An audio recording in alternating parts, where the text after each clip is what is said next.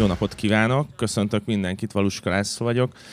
Ez a Zalai Margófestnek a harmadik napja, és gyönyörű időnk van, és a mai beszélgető társ Visky András lesz, egy nagy tapsot hagy kérek, hogy itt van velünk.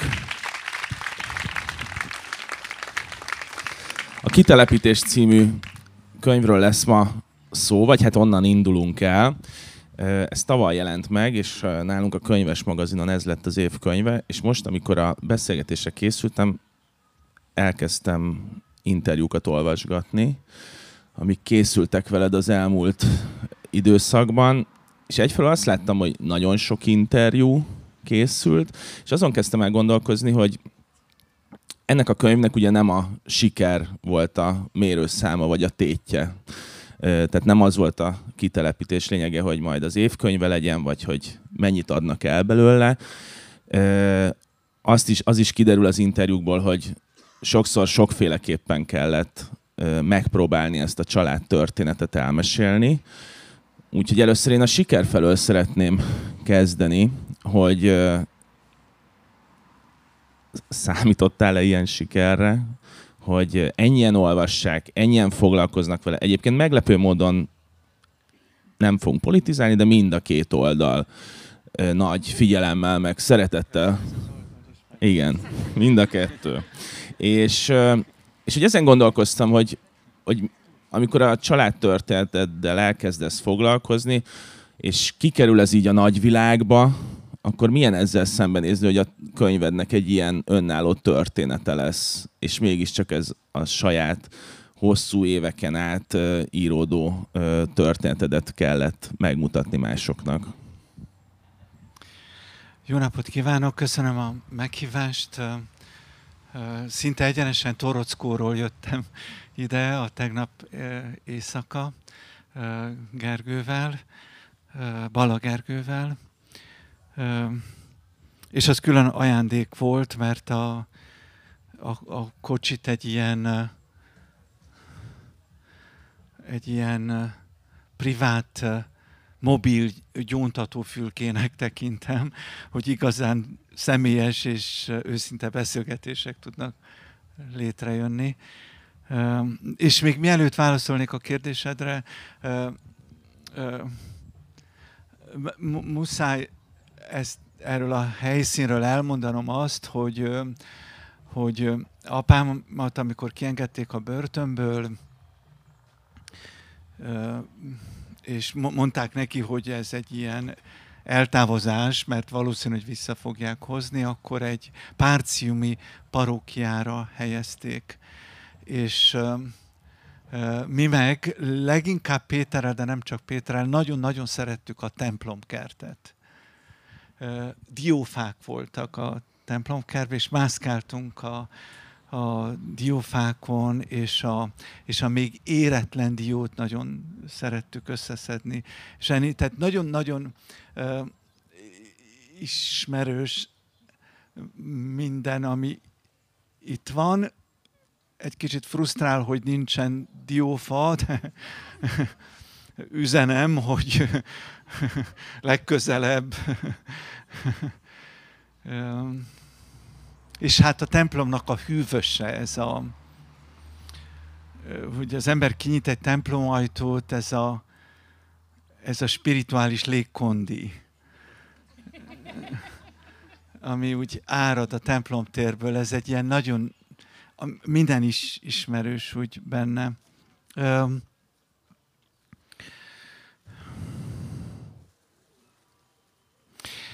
Mielőtt ezt a könyvet befejeztem volna, engem nagyon elkezdett érdekelni, elméleti értelemben elkezdett érdekelni a siker kérdése, mert egy nyári egyetemen így egy ilyen nagyobb nyilvánosság előtt beszélgettem Barabási Albert Lászlóval a Siker című könyvéről, ami ugye azt ígéri, hogy a sikernek a képletét, mint egy ágy nyújtja nekünk,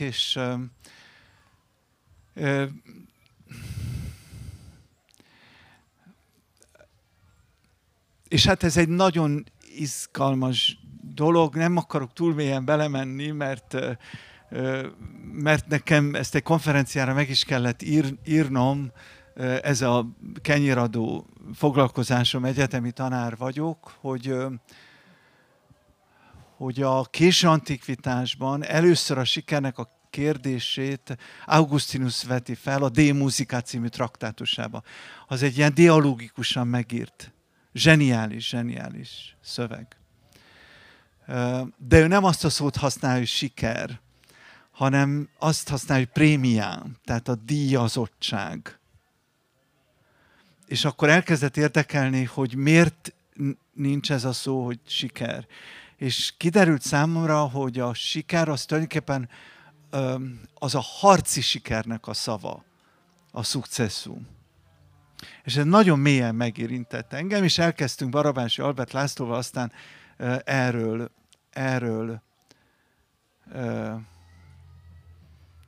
levelezni, hogy tulajdonképpen a nyugati kultúrának egyetlen vallása maradt, és ez bocsánat, hogy egy templom árnyékában mondom, ez pedig a siker. Tehát, hogy a siker definiálja valakinek az identitását. És a siker, siker olykor történet nélküli fel is ment attól, hogy belehelyezzük egy nagyobb történetbe. És én írtam erről dialógikusan egy ilyen filozófiai traktátust,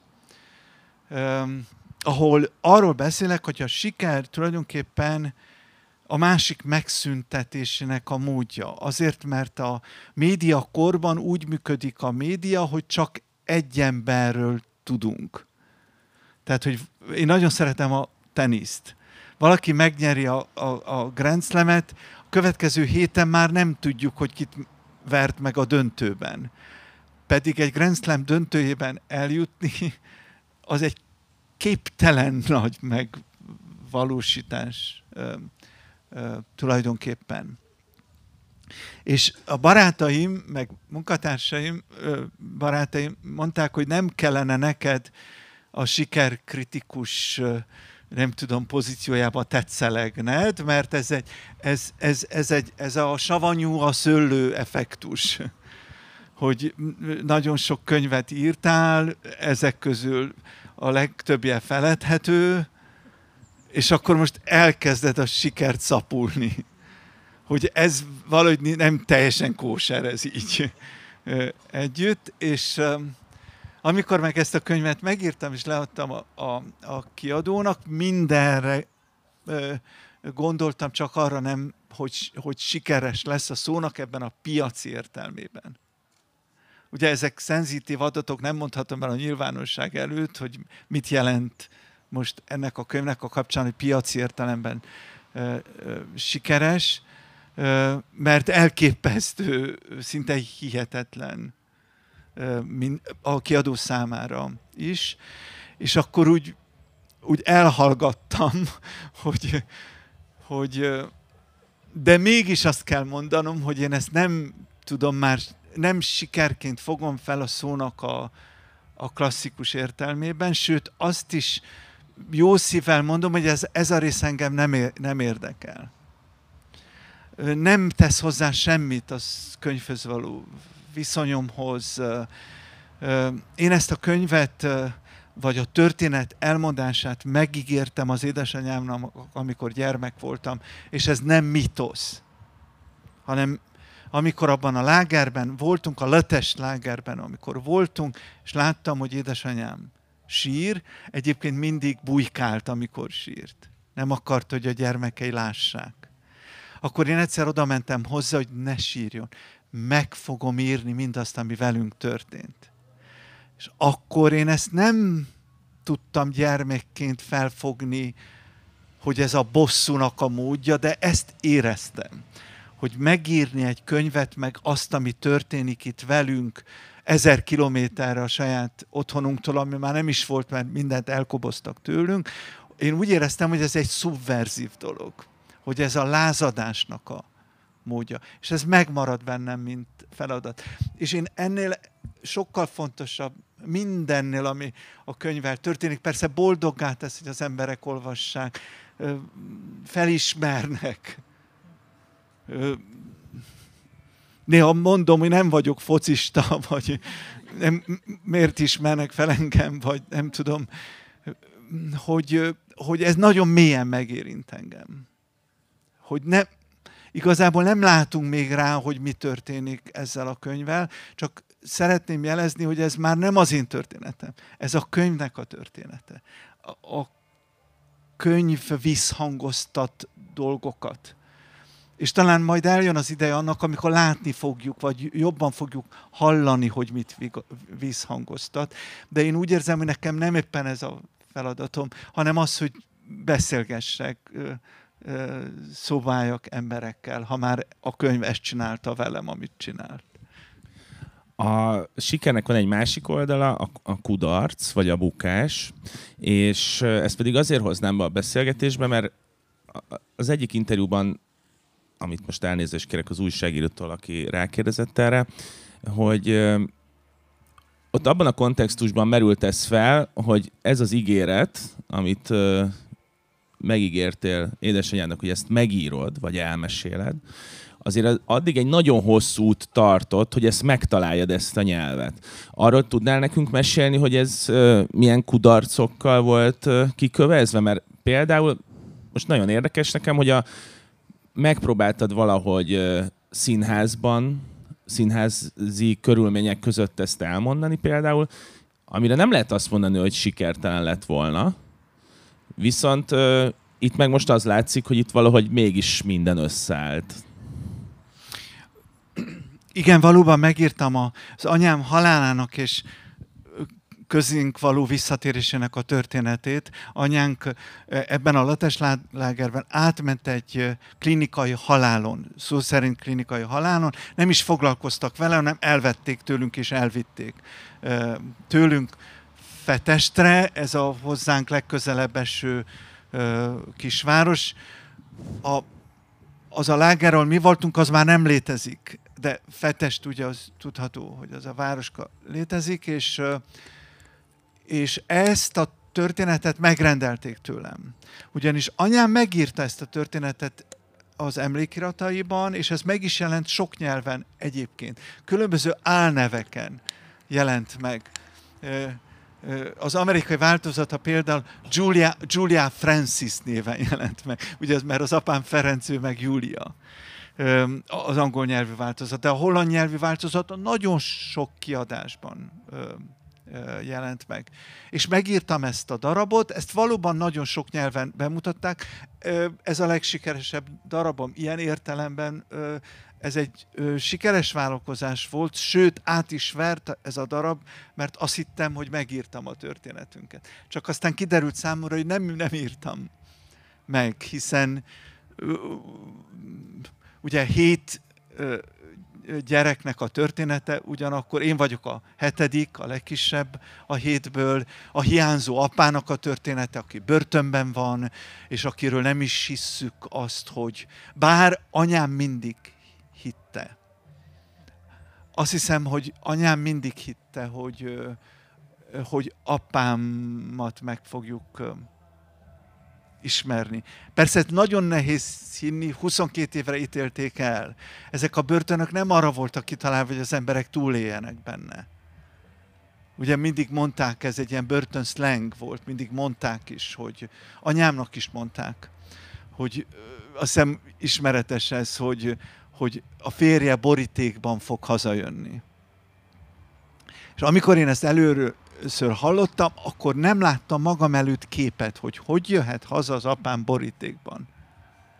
És amikor meg megértettem gyerekként, az nagyon megsokkolt engem, hogy és nem tudtam megszabadulni magától a történettől, és sokféle módon megközelítettem. Ugye a dramatikus az realizálta magát tulajdonképpen.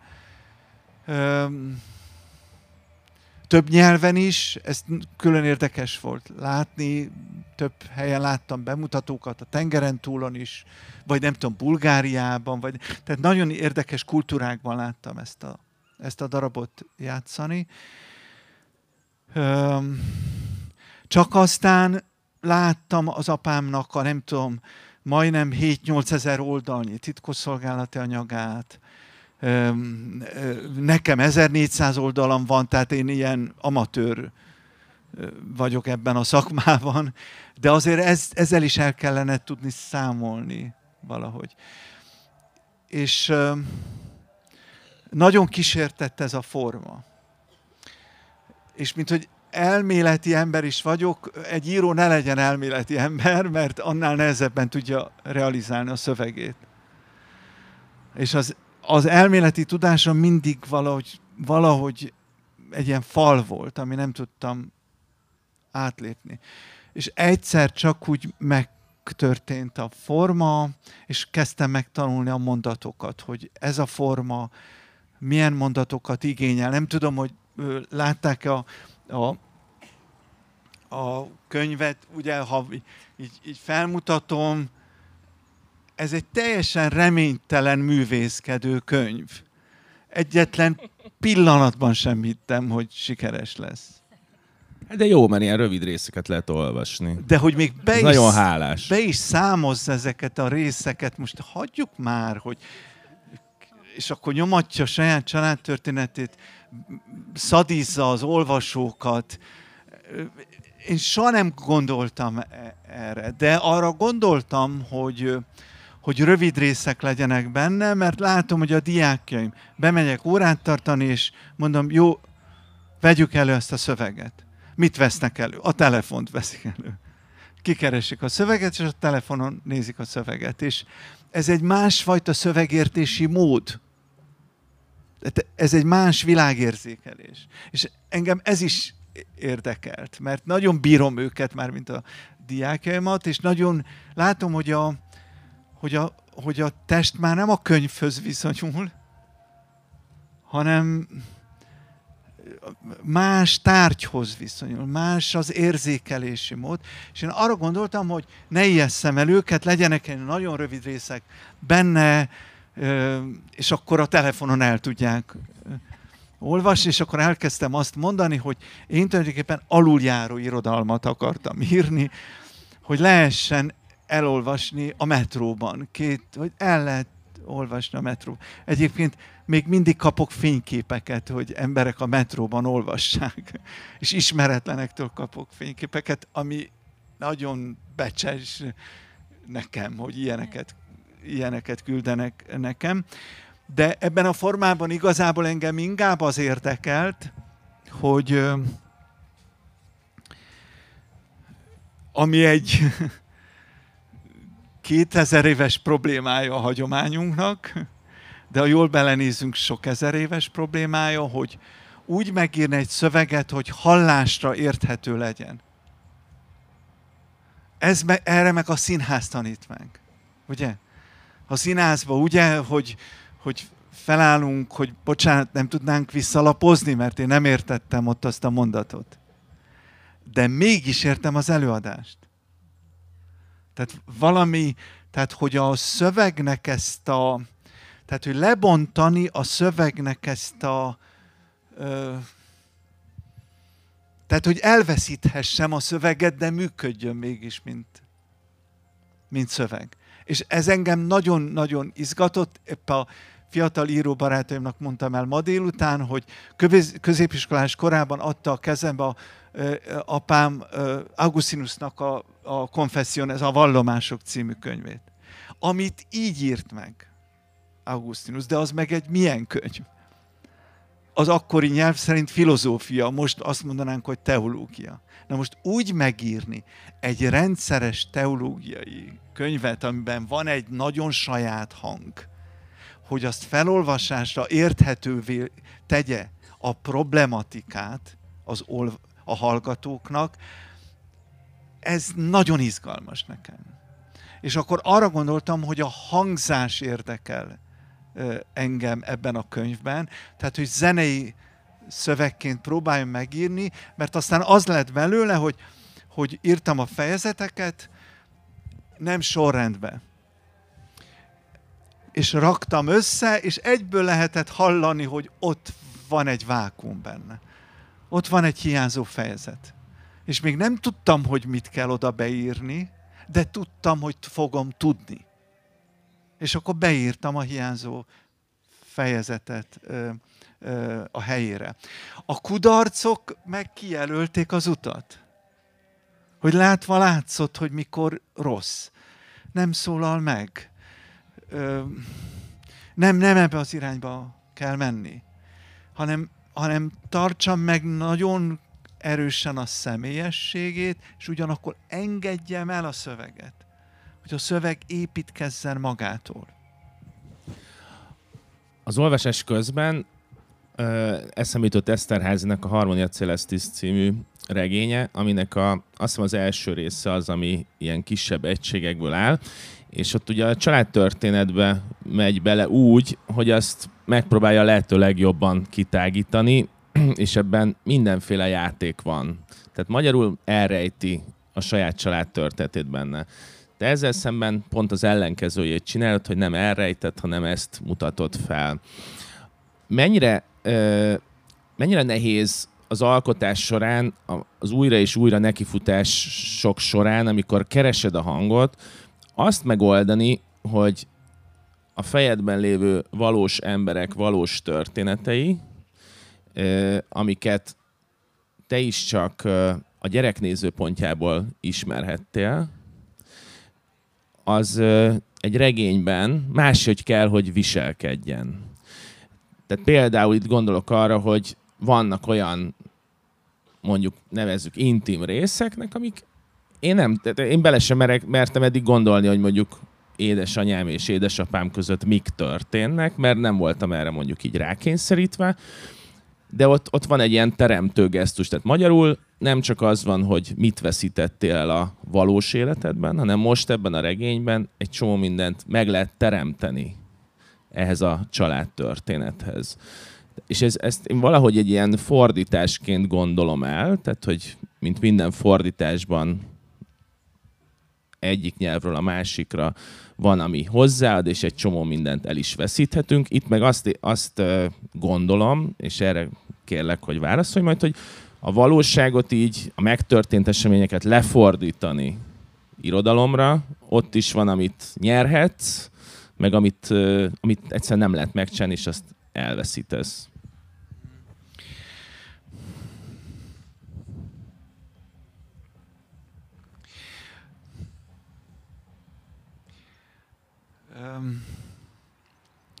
Több irányból meg lehet ezt valahogy közelíteni, és tehát az egyik az, ami fontos itt nekem, hogy ennek a regénynek nem az apám a főhőse, vagy az anyám a főhőse, hanem apánk és anyánk.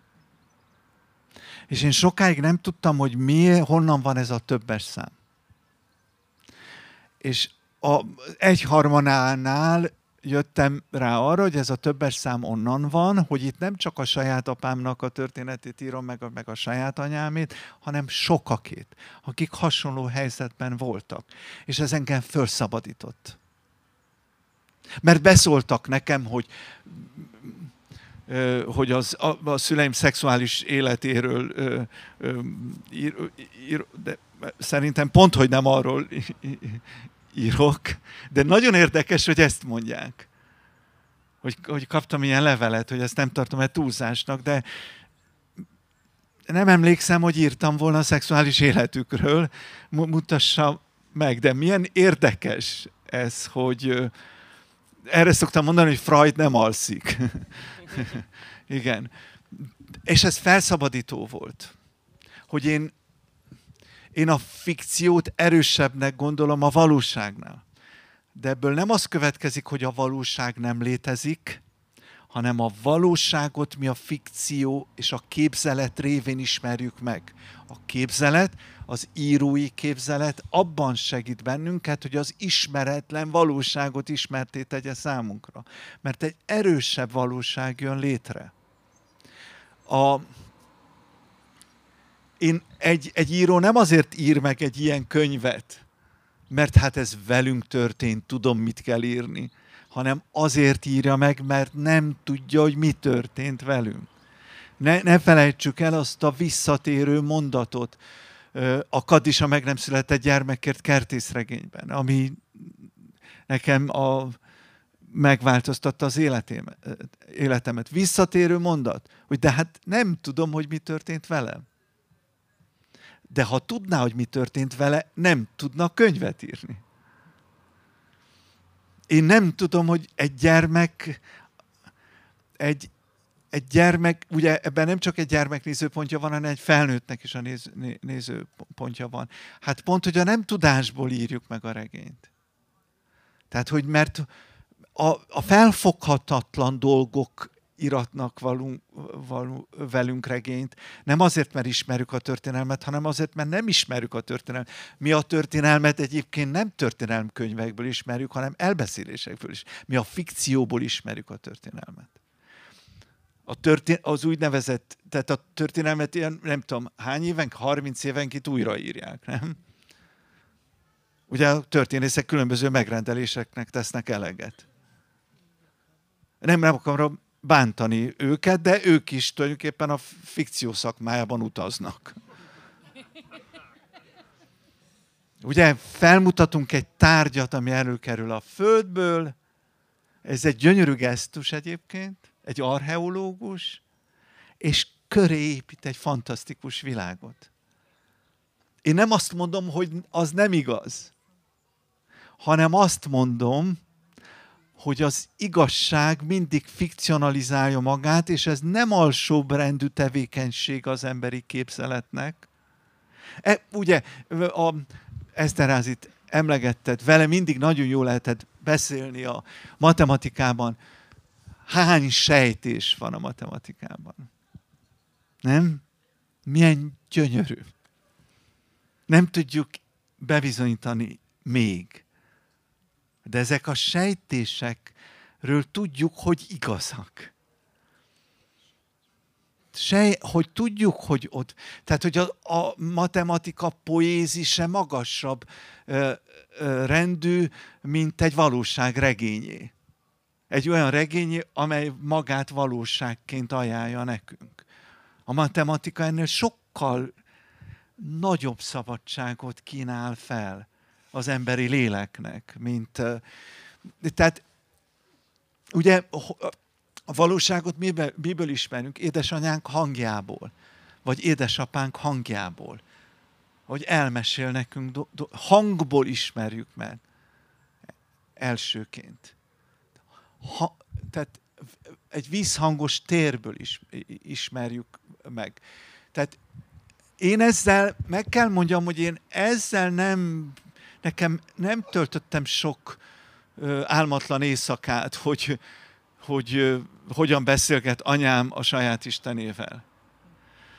Mert hogy benne volt anyámnak ez a fantasztikumában ez, vagy hogy az meg egy tény, hogy Kisvárdán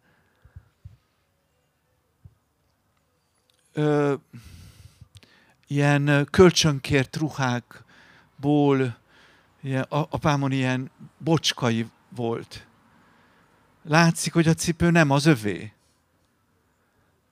És akkor azokat ott kölcsönkérik a faluba, bemennek a templomba, összeesküsznek, átöltöznek, és a Túr völgyében Romániába szöknek, 46-ba. Akkor már eldőlt a határ. Tehát, hogy ha valakinek ilyen flúgosak a szülei, hogy mindenki nyugat felé szökik, ők meg Romániába szöknek, ott én nagyon szabadnak érzem magam, hogy ezek költők, ezek nem, csak a létezés költészetét élik meg. Ők nagyon nagy költők voltak, hogy apám soha nem sajnált bennünket, hogy jaj, ti ott voltatok, és ott hát éheztetek. Persze, ott voltatok ebben a lágerben, meg minden. Ő meg a börtönben volt, hanem azt mondta, hogy jókor voltunk jó helyen. Vannak időszakok, amikor a legszabadabb emberek lágerekben és börtönökben vannak. Ez teljesen biztos. A fiatal íróbarátainknak beszéltem erről, vagy igen, felteszem ezt a kérdést itt is, hogy jó, mondjanak nekem, ez egy repülős kirándulást nyerhetnek. Ha a helyest választ megadják, már csak szponzorokat kell keresniük hozzá, hogy mondjanak nekem két világháború közötti magyar pilóta nőket. Mondjanak hármat. De ha már egyet mondanak, megnyerték a kirándulást. Nem tudnak mondani, ugye? Én mondok 10 románt, de közülük ráadásul egy magyar, akit úgy hívtak, hogy Victoria Pokol. Pokol, így hívták. Menjenek fel, beírják ezt, hogy Victoria Pokol, ott van a Wikipédián, és megtalálják, hogy mit csinál. Ilyen emberek voltak velünk a lágerben. Akik a második világháború idején, ez volt a fehér raj. Ezek csak nők voltak. Odáig vagyok értük. Elrepültek a frontra, és onnan a sebesülteket kórházakba szállították, a hátországba, de nem ritkán szállították őket, nagyon súlyosakat szállították Bukarestbe, kibírták. És mondja ez a Nádia Ruszó, hogy leszállt ott, olyan repülők voltak, emlékszünk rá, a mezőkön leszállt, és akkor egy katonatiszt azt mondja neki, hát ő nővel nem repül. De közben meg vérzett. És akkor Nádia azt mondta neki, hogy tisztelt Uram, az én rangom magasabb, mint az öné. Utasítom. Ezeket én meg úgy bírtam, ezeket a történetet. Egy gyermek, amikor hallja ez, és ott van ez a nő, aki figyel anyánkra, aki túl, tehát ezek nem féltek már semmitől. 8 évet előtte börtönbe ült egyébként. Pusztán azért, mert nemzeti hős volt. Mert ő azt csinálta a háborúban, amit neki tennie kellett. Sebesülteket szállított. 8 évet ült börtönbe, utána kötött ki nálunk. Na most persze, hogy imádtuk gyerekekként ezt a nőt, vagy ha jött hozzánk, vagy befogadott bennünket. Mikor anyánkat elvitték, akkor mi nem maradtunk a saját barakunkba. 7 gyerek, stb. Teljesen abszurd, nem? Tehát a valóság sokkal tehát, hogy ez a... Tegnap Tompa Andrea mondta ezt ugyanezt egyébként, hogy mi van akkor, hogyha elfogadjuk, hogy a valóságunk az egy abszurd valóság, és hogy maga az abszurd, és hogy ezzel mit lehet kezdeni. Tehát a történelem biztos, hogy abszurd, mert az ember próbálja irányítani a történelmet. Tehát, hogy a diákjaimnak szoktam mondani, bocsánat, hogyha itt is fölteszem ezt a kérdést, hogy itt nincs repülési,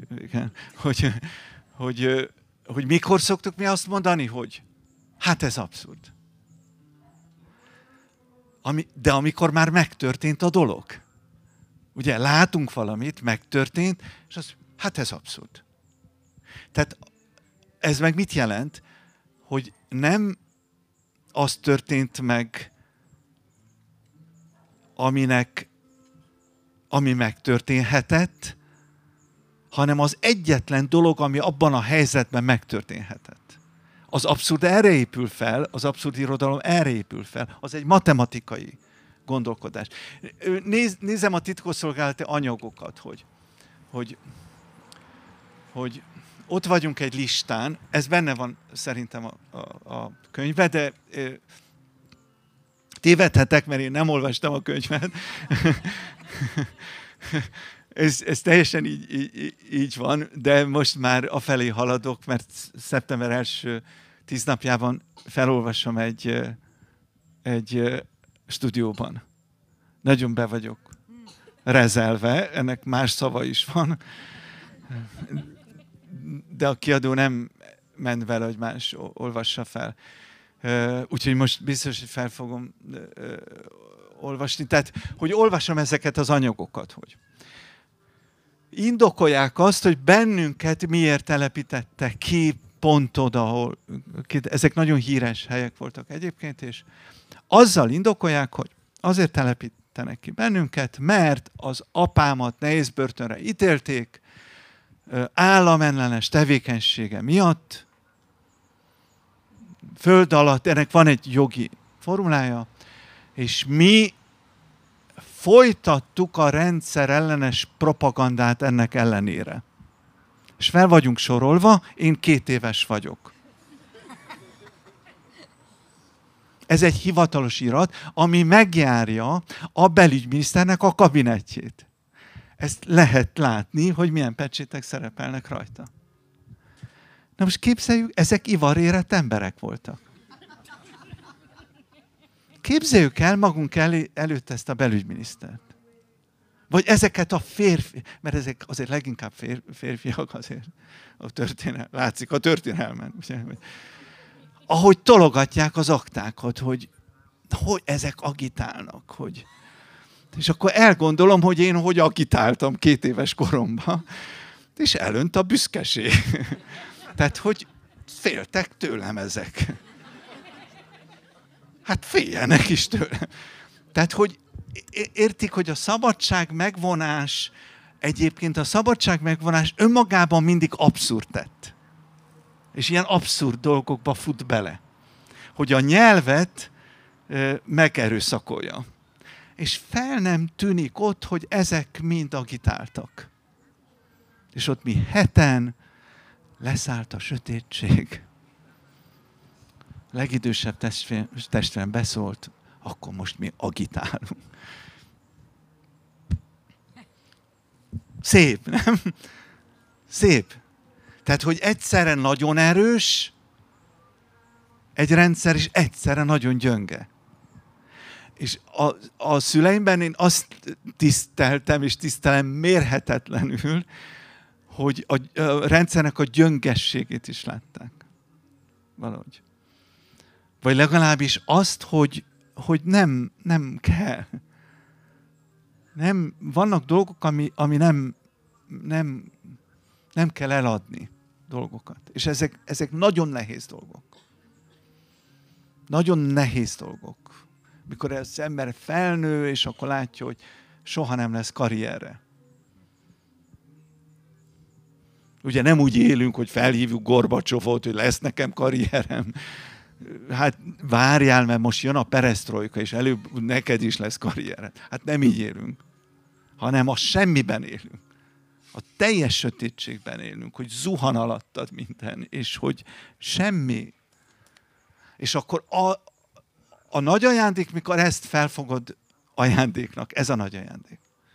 Ezt az underground létet felfogod ajándéknak, az tud ajándék lenni, de amennyiben velem vagy velünk ez történt, ez nem amiatt van, mert én nem tudom mi, hanem azért apánkból mindig egy ilyen nagy szabadság árad felénk, hogy a szellemben létezni az jó. Az jó. Ott mindig lehet azért szabadnak lenni.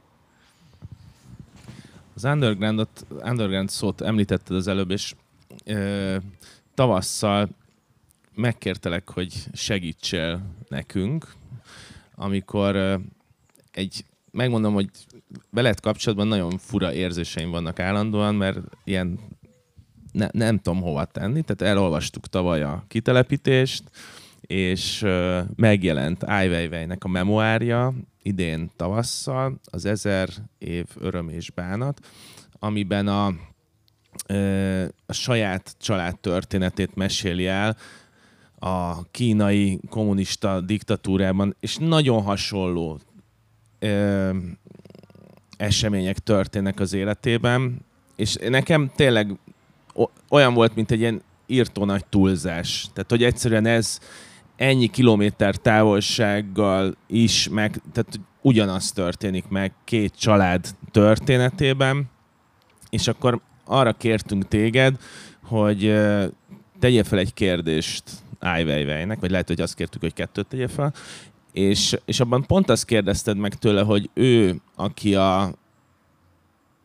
egy ilyen óriás utat járt be a világ képzőművészetében, úgy, hogy megmaradt képzőművészetnek, de egyébként aktivistává is vált, nagyon komoly ügyeket derített ki, mint egy oknyomozó, és azt kérdezte tőle, hogy ő abból a lyukból, amiben éltek az apjával, ő abból a tapasztalatból mit tudott magával hozni abból az underground, hát ebből az underground művészetbe, és hogyan tudott abból táplálkozni. Én ezt a kérdést most szeretném visszafordítani számodra, ha már ez az underground szó elhangzott, hogy te művészként mit tudtál onnan elhozni abból a tapasztalatból?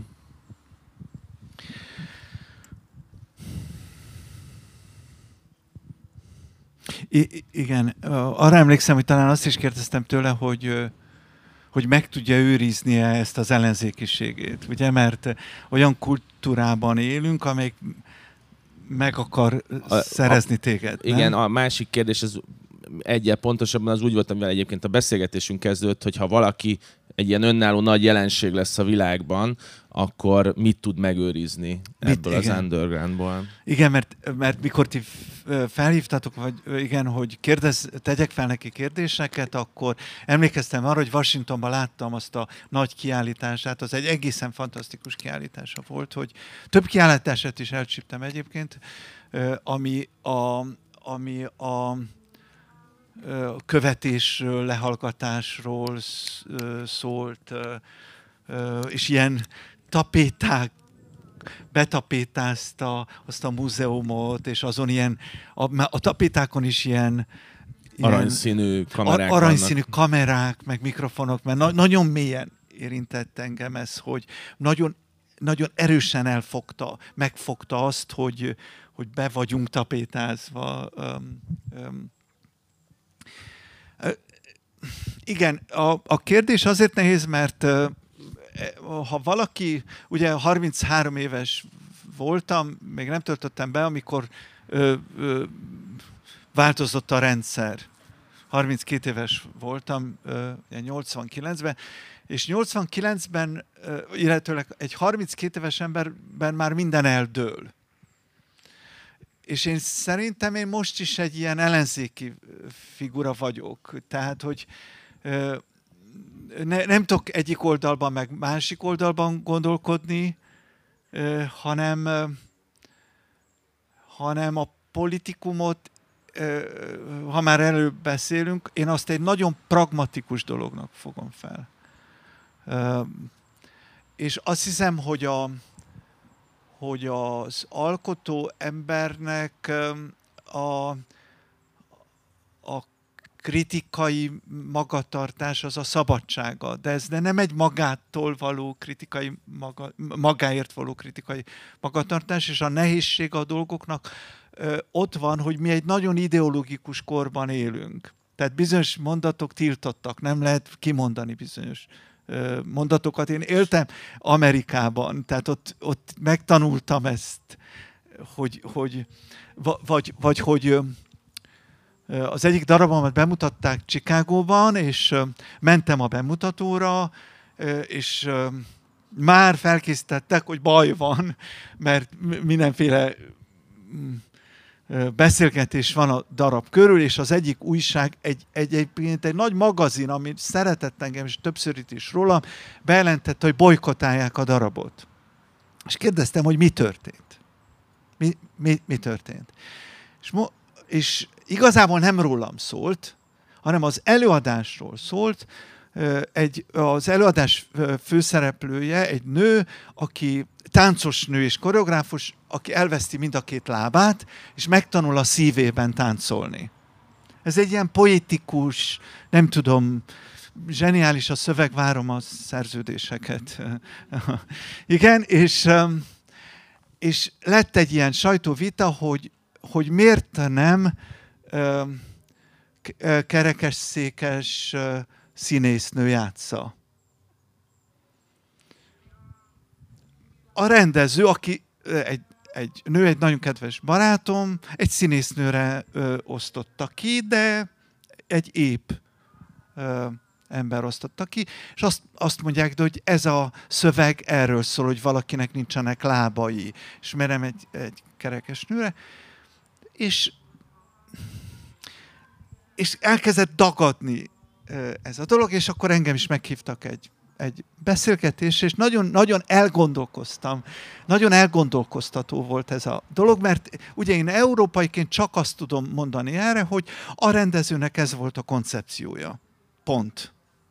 Ha a rendezőnek az a koncepció, akkor oszthatta volna arra. Pont. Vagy hogy egy fél lábúra értik. Pont. Teljesen rendben van.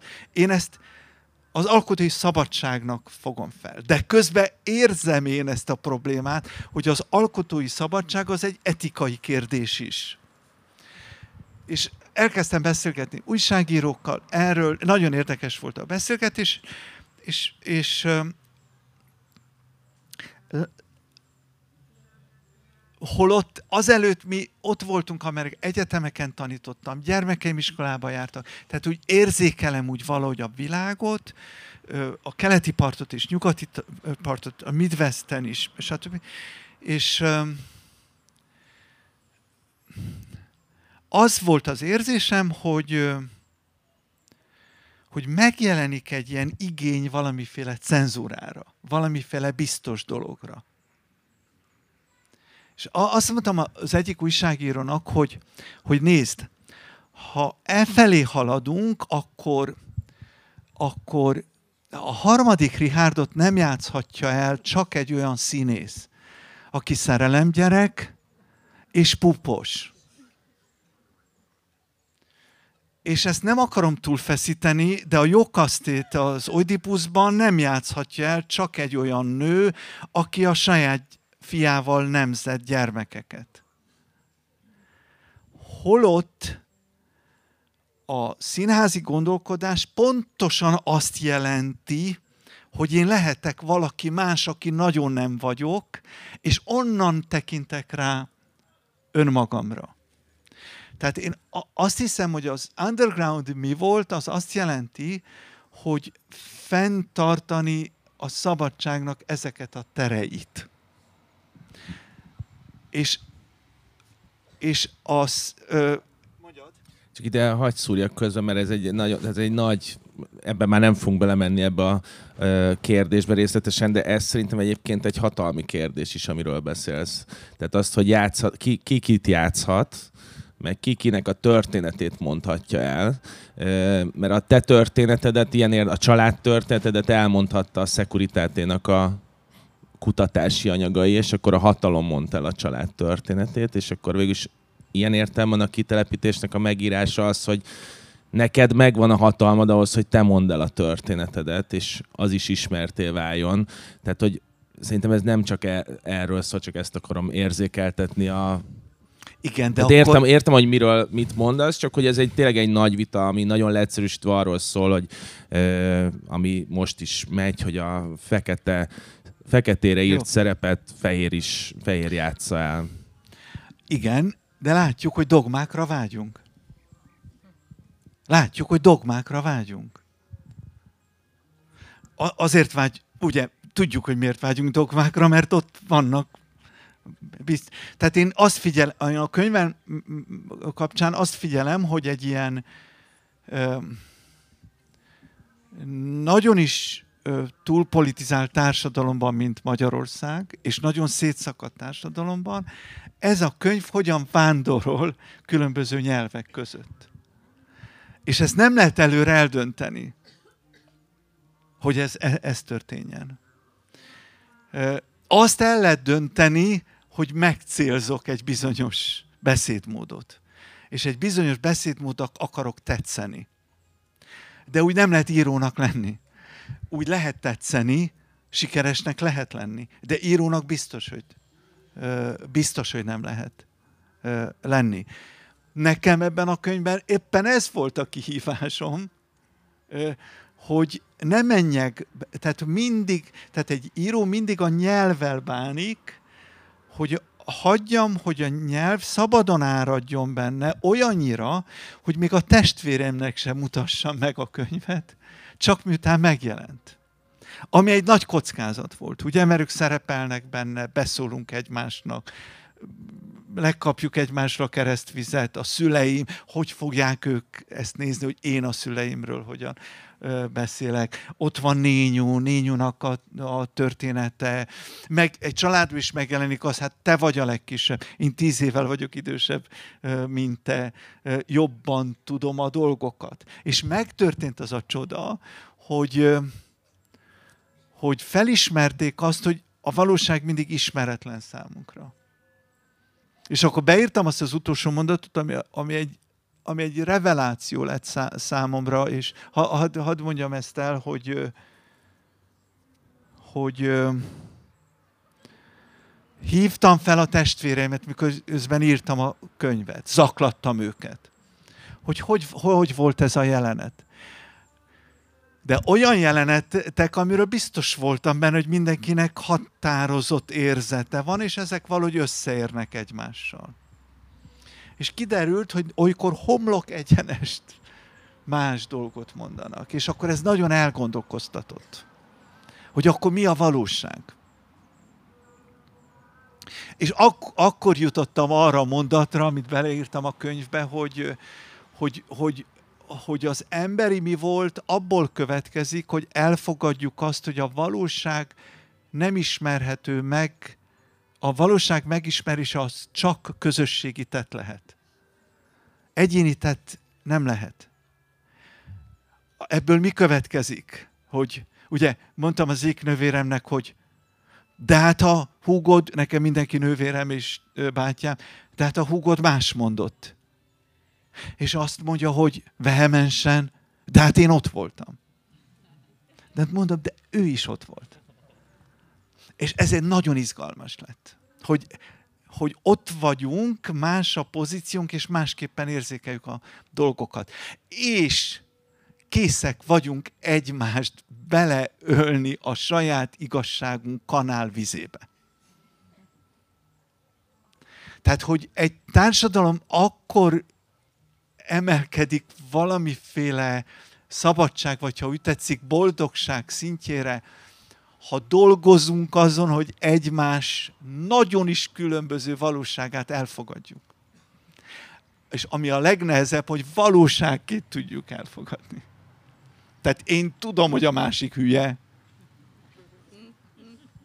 Nem? Hát udvariasan azt mondom, hogy de hát tudom, hogy ott hátul tudom, egy hülye, mint a kerítés. De a könyv addig jutatott el engem, hogy nem, ez egy teljes félreértés. Arra építeni társadalmakat, hogy szemben álljunk egymással, az a valóság megszüntetése.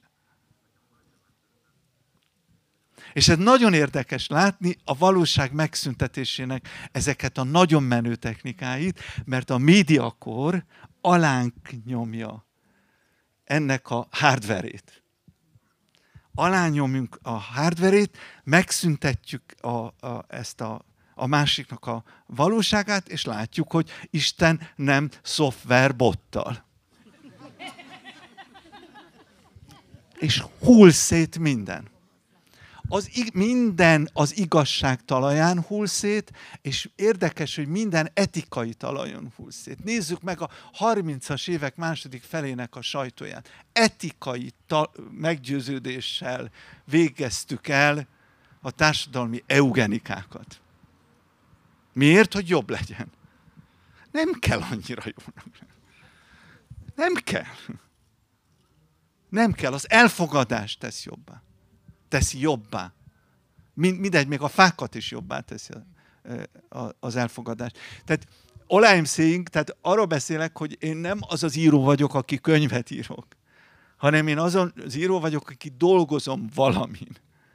És ez a valami, amin dolgozom, ez azért leginkább itt van. Tehát itt keresgélem a dolgokat, és itt csinálom.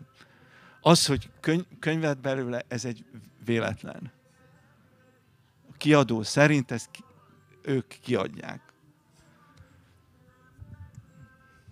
És mikor, ugye ezt elmondtam sokszor, mikor kérdeztem tőlük, a harmadik kiadás után mind a három kiadás, most ugye ötödik végén vagyunk, mind a három kiadás úgy volt, hogy felhívtak, hogy András, le kell menni a nyomdába. Szeptemberben jelent meg. Már szeptember végén le kellett menni. Megint le. És kérdeztem, hogy Bogi, mi történik ezzel a könyvvel? Mi van? És akkor mondta ezt a szép mondatot nekem a telefonban, hogy András, olvasd el. Érdemes. Ezt a mondatot mondta. Olyan drága volt, hogy oké, igazad van, nem olvastam még. Igen. És akkor ezek, igen, valamilyen értelme folytatódnak ezek a csodák, de én ezt a csodát inkább a beszélgetésben látom, mint a... Legyen ez a végszó. Visky András, egy tapsot hagy kérek. És én remélem, hogy mindenki el fogja olvasni a könyvet, és hogyha egyszer majd elolvasod, akkor újra visszahívunk, jó? Köszönjük szépen, hogy itt voltak, és további jó szórakozást a Margófesten.